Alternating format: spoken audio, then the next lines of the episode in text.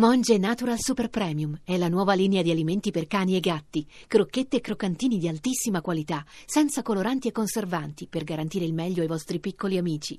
Monge Natural lo trovi nei migliori pet shop e negozi specializzati. RAI GR1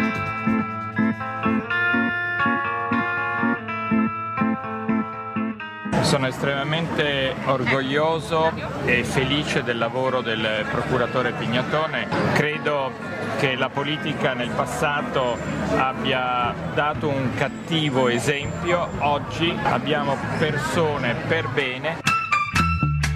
Orfini e Marino facciano il favore ai cittadini italiani di dimettersi. Qui ogni cittadino di Roma paga un mucchio di tasse per avere servizi e invece li manda dentro alle cooperative di Comunione e Liberazione o alle cooperative rosse di Buzzi. Questa gente vede negli immigrati soltanto dei numeri sui quali lucrare e questo evidentemente non è soltanto un peccato, ma è anche un gesto di inciviltà.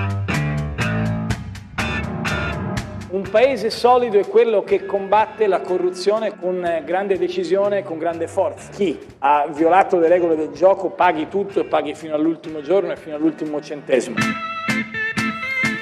Emergenza abitativa, campi rom, accoglienza dei migranti. Erano tante le mucche munte dal duo Carminati Buzzi e tutte legate a gravi problemi sociali. Si è lucrato sulla povera gente, questo è più di un peccato. Le parole di Monsignor Galantini. Si è lucrato anche sui soldi dei cittadini che sono finiti taschi, nelle tasche della banda, eh, lo pensa la procura, nelle tasche dei politici romani di destra e di sinistra. Nel mirino delle opposizioni abbiamo sentito Luigi Di Maio 5 Stelle, il PD e il sindaco di Roma Marino. Fino allo scorso dicembre, al primo blitz nel mondo di mezzo, alcuni degli arrestati avevano importanti incarichi nella sua giunta e in consiglio comunale. Ho allontanato i disonesti, spiega Marino, che elogia la procura e dà il sostegno del suo partito e di Renzi. Chi ha sbagliato paghi, dice il Premier, ma la lista si allunga e tra poco nel nostro giornale nuove intercettazioni.